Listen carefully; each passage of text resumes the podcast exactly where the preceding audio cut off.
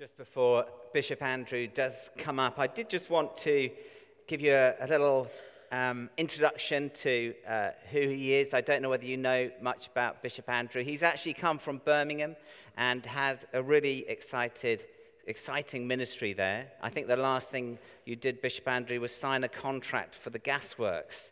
Um, so that uh, rather uh, an exciting plant from Holy Trinity Brompton could, could go up there, uh, led by Tim Hughes and a team. And uh, Bishop Andrews had a very um, fruitful ministry. He's been in a number of different churches since Stephen's Twickenham's. He's seen churches grow. He's seen uh, churches or led churches that have planted churches. And so we're really, really uh, excited that you're here in Guildford. And we know that you've got a very uh, exciting vision for the diocese. And we just wanted you to know as a church that we're delighted you're here.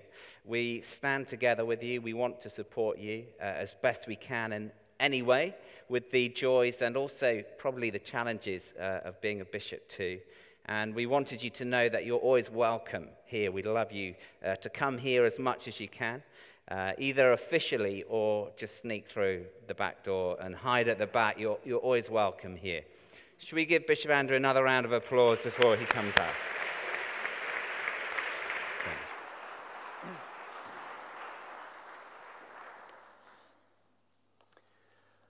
Thank you very much to Mike. I didn't realize it was your birthday. Sorry, I won't say it again, but happy birthday. Fantastic. Brilliant. I have already sneaked into the back door uh, about three or four weeks ago, and uh, it was lovely to worship with you then, and it's lovely to be back now. Let's uh, bow our heads to pray. Father, we thank you for this wonderful passage from John's Gospel. We thank you, Lord Jesus, that you are willing to be that seed buried in the ground in order that the life that was in you might be multiplied. We thank you, Lord, that we are only here because of that willingness. And we pray, Lord, that you would speak to us through your word this morning and help us to walk with Jesus through this holy week. In his name, amen. Gaius Plinius Caecilius Secundus had a problem because Gaius Plinius Caecilius Secundus otherwise known as Pliny the Younger, had been sent as an ambassador to the province of Bithynia in modern day Turkey by the Roman Emperor Trajan, and wherever he went, he kept on bumping into Christians. And so in the year 112 AD, Gaius Plinius Caecilius Secundus wrote to Emperor Trajan to ask for his advice, and the letter, amazingly, has survived to this day. The Christians he'd come across, wrote Pliny, maintained that they met regularly before dawn on a fixed day to chant verses alternately among themselves in honor of Christ as if to a god. After the ceremony, it had been their custom to disperse and reassemble later to eat together, but they had in fact given up this practice since my edict, which banned all political societies. This made me decide that it was necessary to extract the truth by torture from two slave women whom they called deaconesses. I found nothing but a degenerate sort of cult carried to extravagant lengths. This matter seems to me worth deliberation, Pliny continued, especially on account of the numbers of those in danger. A great many individuals of every age and class, both men and women, are being brought to trial and this is likely to continue. It is not only the towns, but villages and country districts too, which are infected through contact with this wretched cult. Yet it seems possible to stop it and put it right. End of quotation. Well, Pliny the Younger was clearly no friend of the Christians. Any religion that proclaimed that Jesus is Lord rather than Caesar is Lord was always going to be grossly offensive to a Roman citizen like himself. But the most striking feature of Pliny's letter is its reference to the sheer number and variety of those who are being drawn into the life of the early church. Men and women from every age and class, free and slave, from towns and the countryside, all being brought together in worship of Jesus and of their loving Heavenly Father. We can almost imagine and hear in the letter Pliny's disdain of these two slave women whom he had arrested and tortured, women with no rights and the lowest possible status in Roman society. Yet in this new Christian society, these women were deaconesses. They were leaders in the life of the early church. Perhaps Pliny was right to feel threatened as the whole Roman social order was being quietly undermined by these little groups of Christians meeting together before dawn. And the surprise, of course, is that the Christian missionary movement, the first truly global, non violent movement in human history, came from Israel, a nation more traditionally concerned about its own purity, even its own survival, than about ministering to the Gentiles, the dogs as they were called, those outside of the nation. At first sight, even Jesus, the movement's hero, seemed to share that perspective, firmly telling a Canaanite woman that, quote, I was sent only to the lost sheep of Israel. And yet, within less than a century of this hero's death, there were Christian believers not only in Israel and Samaria, but also in Turkey and Greece and Italy and Spain, in Egypt and Libya and Arabia, in India and Ethiopia, and all points in between. Enough Christian believers, in fact, to be causing Gaius Plinius Caecilius Secundus and even the Emperor Trajan far away in Rome a real headache.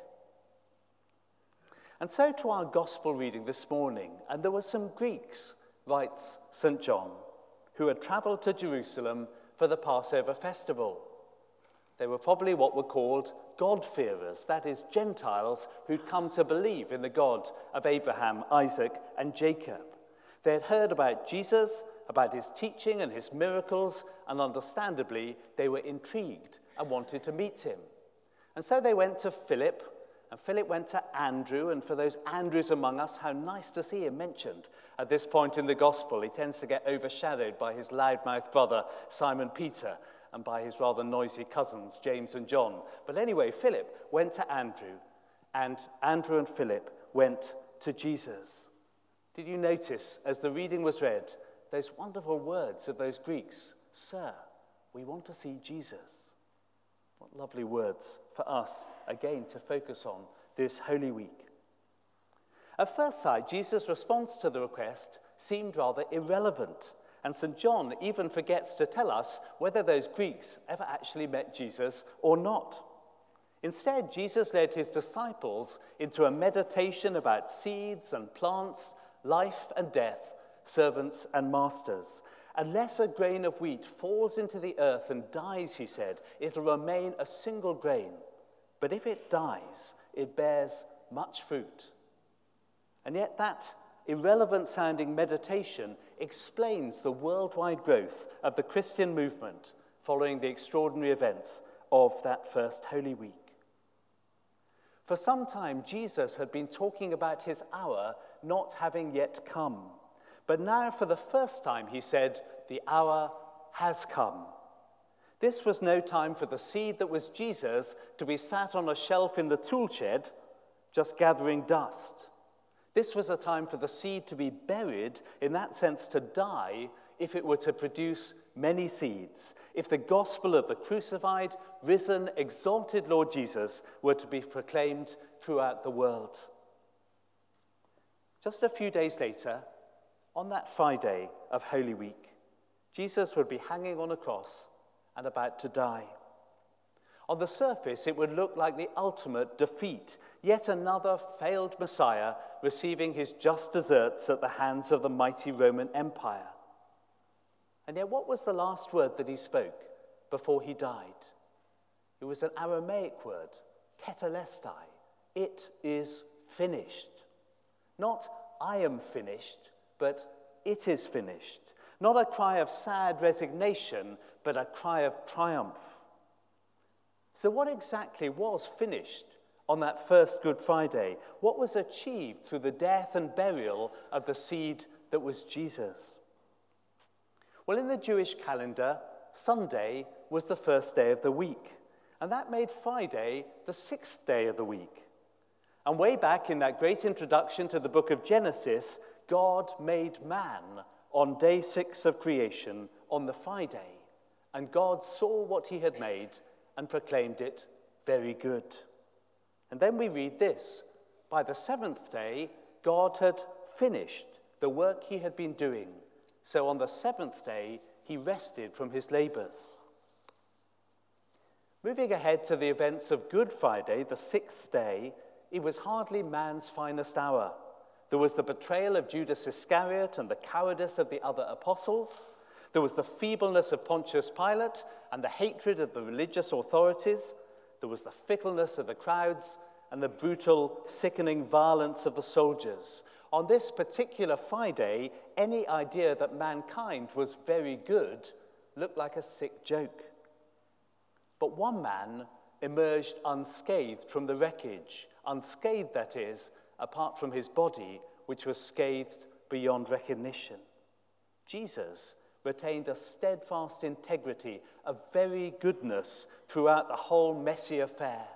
Behold the man, said Pontius Pilate on that Friday, showing that even he recognized that Jesus was someone special. Surely this was a righteous man, said the centurion at the foot of the cross, and then, surely this was the Son of God.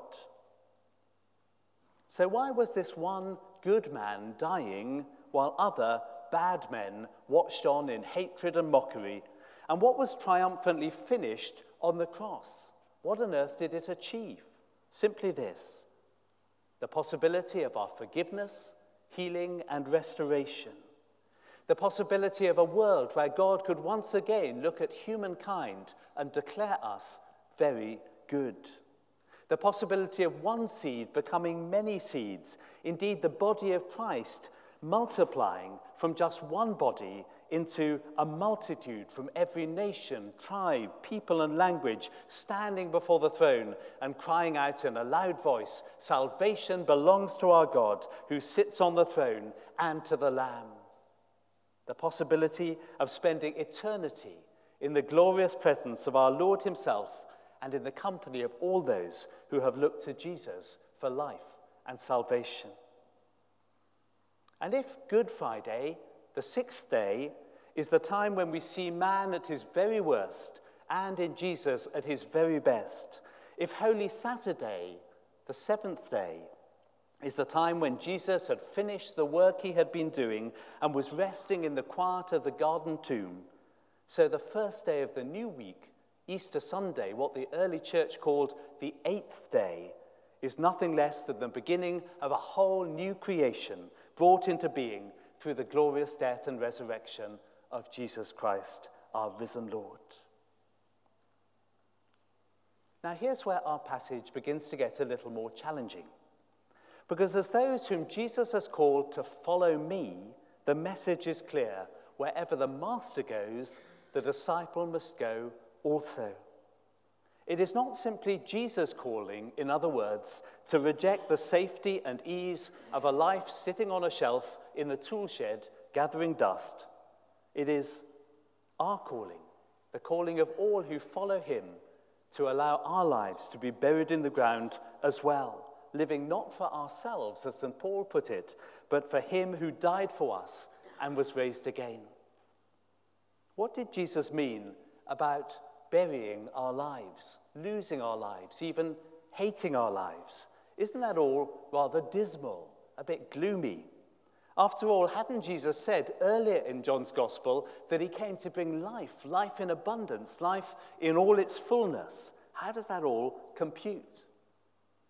It computes like this that every attempt to grab hold of life with a clenched fist, to hold on to my security, my money, my rights and my privileges, my comforts and my ambitions is to be replaced by an open handed trust in the love and faithfulness of God. When Jesus talks about the perils of loving life, he is talking of a stifling love, a love that grips so tight that it suffocates the very thing that it is supposed to protect. And how much more fulfilling to say this Lord, it is all yours.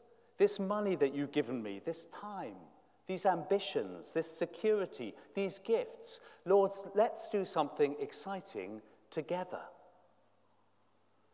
There is a title of a book on my bookshelves that puts it really well. It's by Michael Griffiths, and it's called Give Up Your Small Ambitions. Because if our ambition is simply to get by, to make our lives and the life of our nuclear family as comfortable as possible, to place all that we are and all that we have on the shelf in the tool shed, we are not really living as followers of Christ. Reminds me of a funeral visit I did some years back where the widow of the deceased said proudly to me, He never did anyone any harm. To which I felt like asking, though you'll be relieved to know I didn't, yes, but did he ever do anyone any good?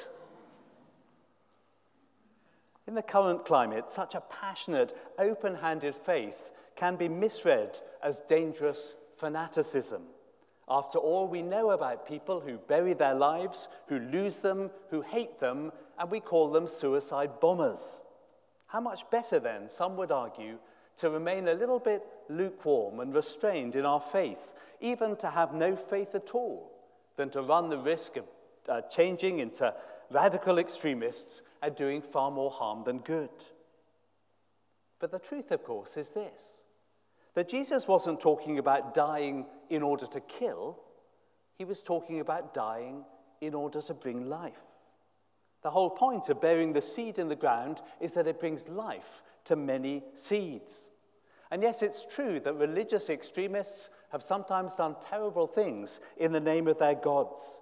But those terrible things are outweighed a hundred to one by followers of Jesus doing amazing things all around the world. And I met some of them, and they are truly amazing, including here in the Church of England, where, for example, worshippers in our churches gave £393 million last year for social action projects. That is four times the amount raised by Comic Relief. It's just we don't shout about it too much. There are times when it takes all our efforts just to keep going in our Christian journey, let alone to face some brand new challenge. Faced perhaps with tough pressures at work, with bereavement or ill health, with debt or redundancy, with the demands of family tantrums, whether of the toddler or teenage or even adult variety, the simple choice is this either to tighten our fists in anger and hopelessness and resentment, or else to open them up, trusting that God will somehow see us through.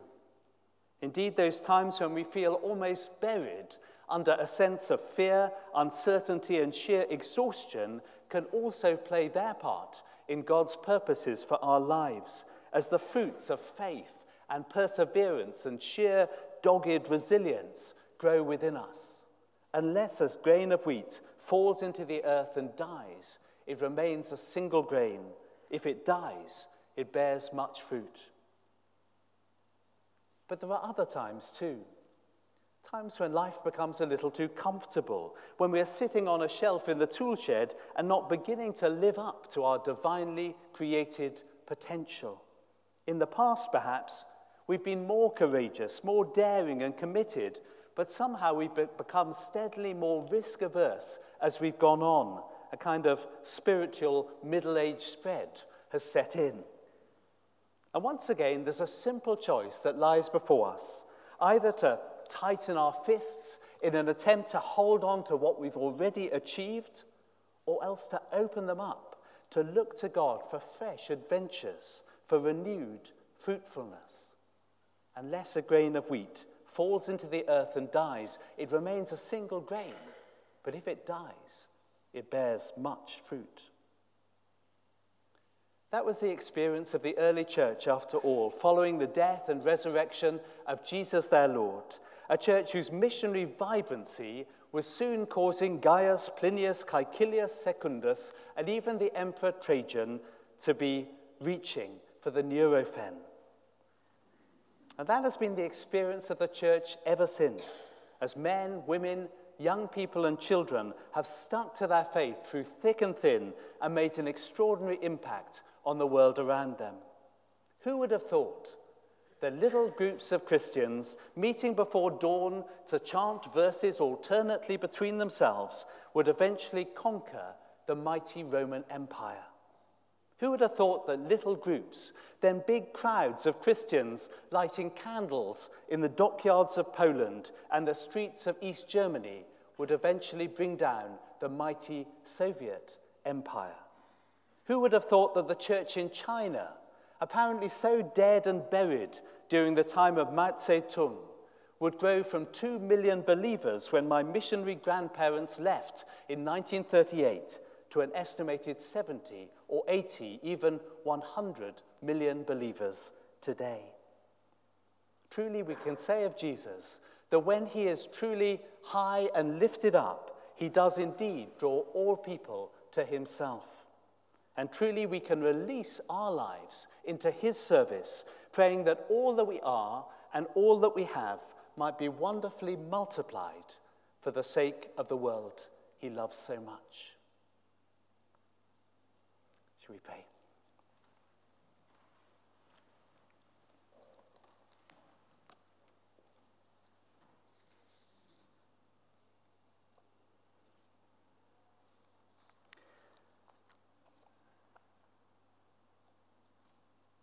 Just a little earlier, I mentioned two possible groups of people.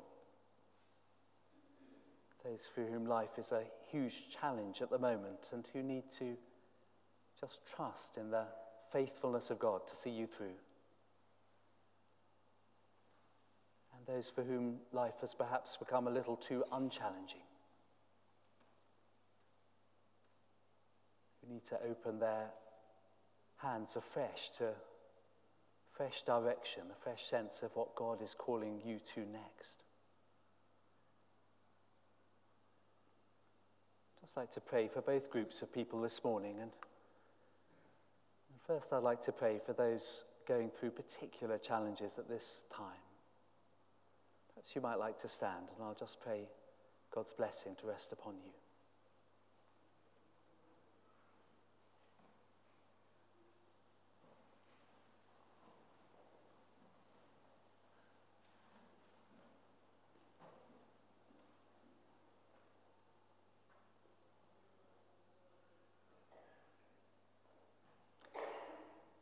Heavenly Father, we know that Jesus said that in this world you will have many troubles.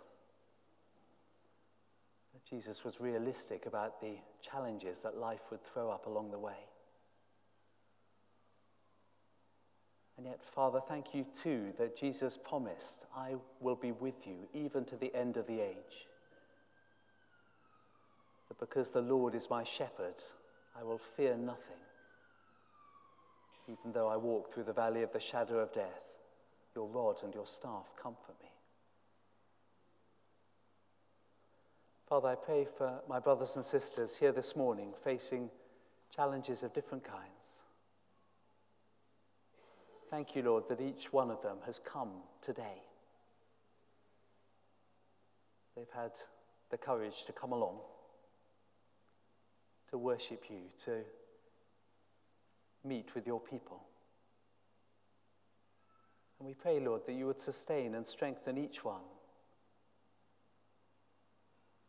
You'd help them, Lord, to grow stronger through these coming days. And that in your way and your time, Lord, you would just show the right way through. That situations that now seem very difficult, even perhaps hopeless, might be wonderfully reversed through the work of your Holy Spirit, the Spirit of Jesus who's, who hung on that cross, and yet for whom death was not the end. So minister in the lives of these, your dearly beloved children, Lord, we pray, and minister through them into these challenging situations they face. Grant them wisdom, grant them courage Help them never, Lord, to turn away from you in resentment or bitterness, but this morning to open their hands afresh